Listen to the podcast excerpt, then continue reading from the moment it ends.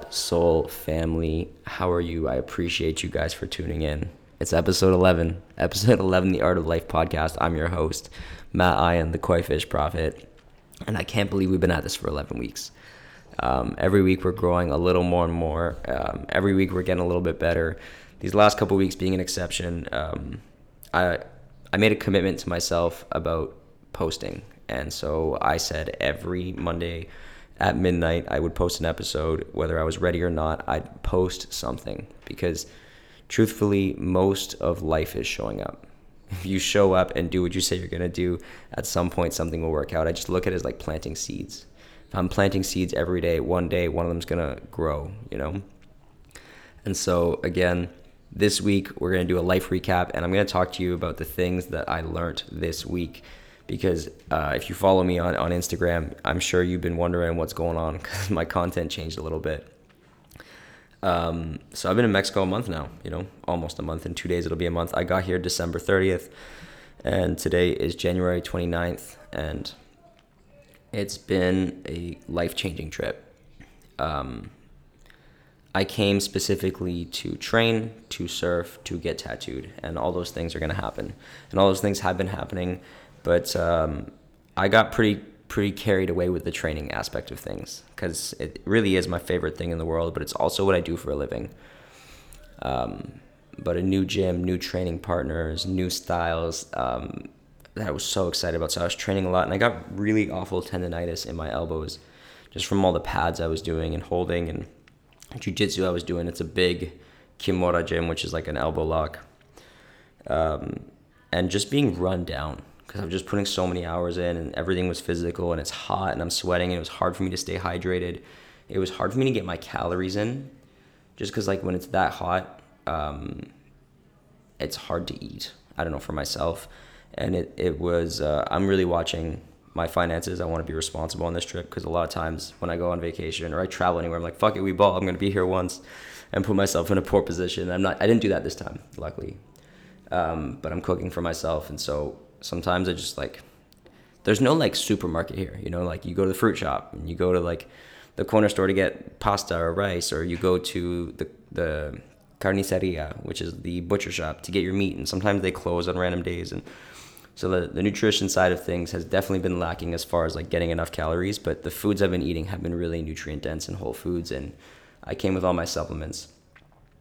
Now, if you watch, like, the thing about being a content creator that's kind of cool is that I film everything. You know, I take pictures all the time, and I can look back at pictures and be like, oh, like, last week I was run down, bro. Like, my eyes were sunken in. I could see, like, I'm always holding my elbows, like, because I know myself and how I stand. I was always, like, holding stuff. Um, and funny enough, I met someone that, you know, has changed my life forever, realistically. Um, he came to Sayulita three years ago. He makes a living doing social media. And I think there's a lot of stigma about like content creators, or what like people like to say influencers. Um, but there's different things that people do. And like he is very much in the space of health, wellness, biohacking, and yoga. And, you know, digesting his content and meeting him and just seeing all the lives he helps, you know.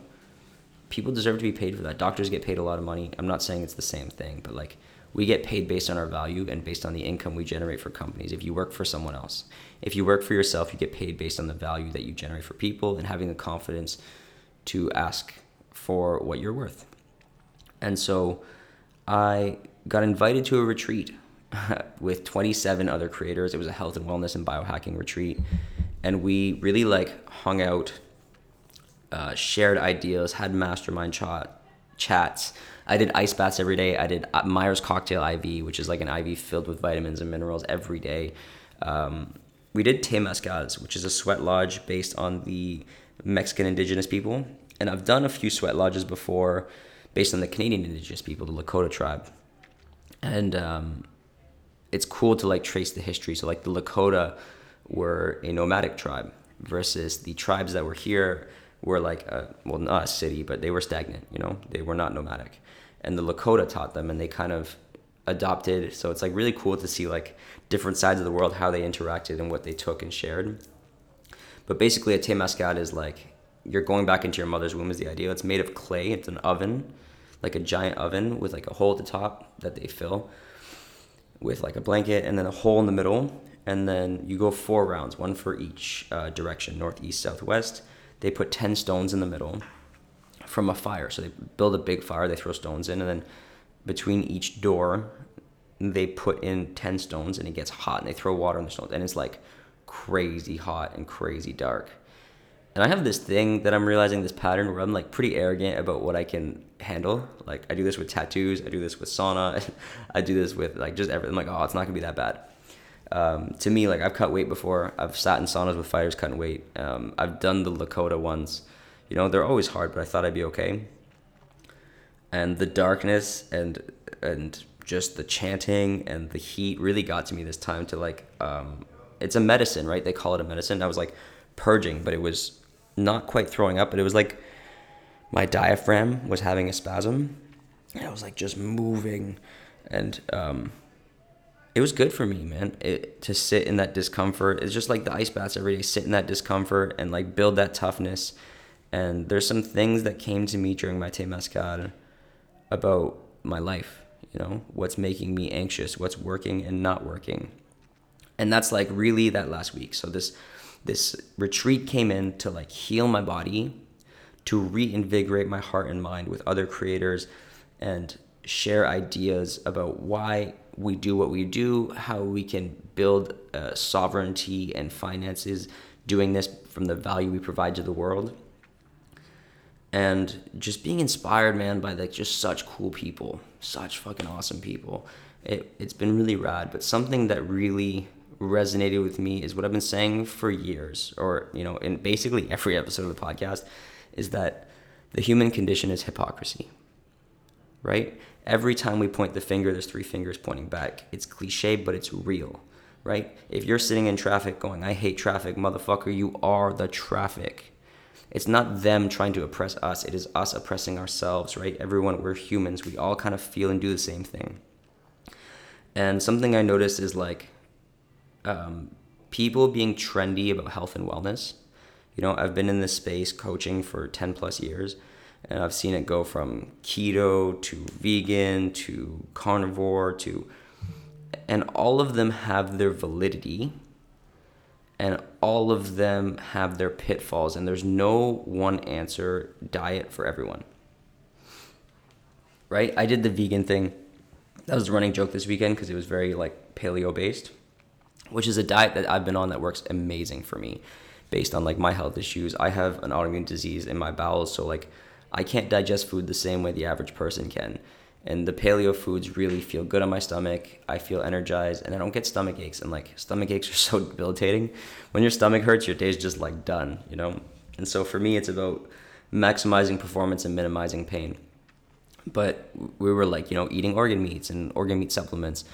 And those are all things that really work well for me, not because it's trendy, because of my health. But there are people that are doing this diet just because it's trendy. And when you do any diet, as like a nutrition coach, I see this all the time. Keto, paleo, pescatarian, vegan, vegetarian, you feel good. And why do you feel good, right? People often attribute it to like, man, I'm like feeding my system what it needs. But in reality, it's rather you're taking away the things that are making you sick. Um, imagine you live like in the same house your whole life, and you have a window that you always open, and outside your window is your favorite tree because it's a pretty tree and it smells delicious, you know? You wake up and you see that tree, and that tree is home. But what you don't know, because you've lived there that whole life, is that tree is making you sick. You're allergic to that tree. That tree, every day you wake up with a scratchy throat and a sore nose, and your eyes kind of burn a little bit, but it's been so long in your life that's just how you feel all the time, and you, that's normal to you. And then you go on vacation. You go away for a month and you're like, wow, I feel amazing. It's not because you went on vacation. It's because you got away what was from making you sick, right? So we call this the honeymoon phase with any elimination diet. But what happens with a lot of elimination diets is you have a certain amount of nutrients stored from your previous diet that you're working through. And so the deficiencies don't become very apparent till far later in the diet. And then that same cycle repeats itself where you're like, why do I feel unwell? But this diet made me feel so good before. And so I think like a big thing is being aware of like experimenting. You know, right now I'm being really called to go into my yin, which is like my parasympathetic system. I hope I said that right because I mess those up all the time. The rest and digest, because everything I do is hyper-stimulating. Everything I do, like jiu-jitsu, Muay Thai, wrestling, boxing, um, snowboarding, surfing, like nothing is like chill. Um, and like getting into breath work, getting into stretching and yoga and decompression is like really where my energy is being called to right now. And I'm calling it right now. I'll probably go too far. I'm probably going to go too deep into the ice baths and too deep into the saunas. And then I'm going to come back a little bit. And like, that's kind of what life is about, is like experimenting with works, what works for you and what doesn't work for you. And so, yeah, that's, that's this week's episode. Short and sweet, baby, just like your host. Just sharing a life update and the lessons I learned along the way. And I hope you guys find value.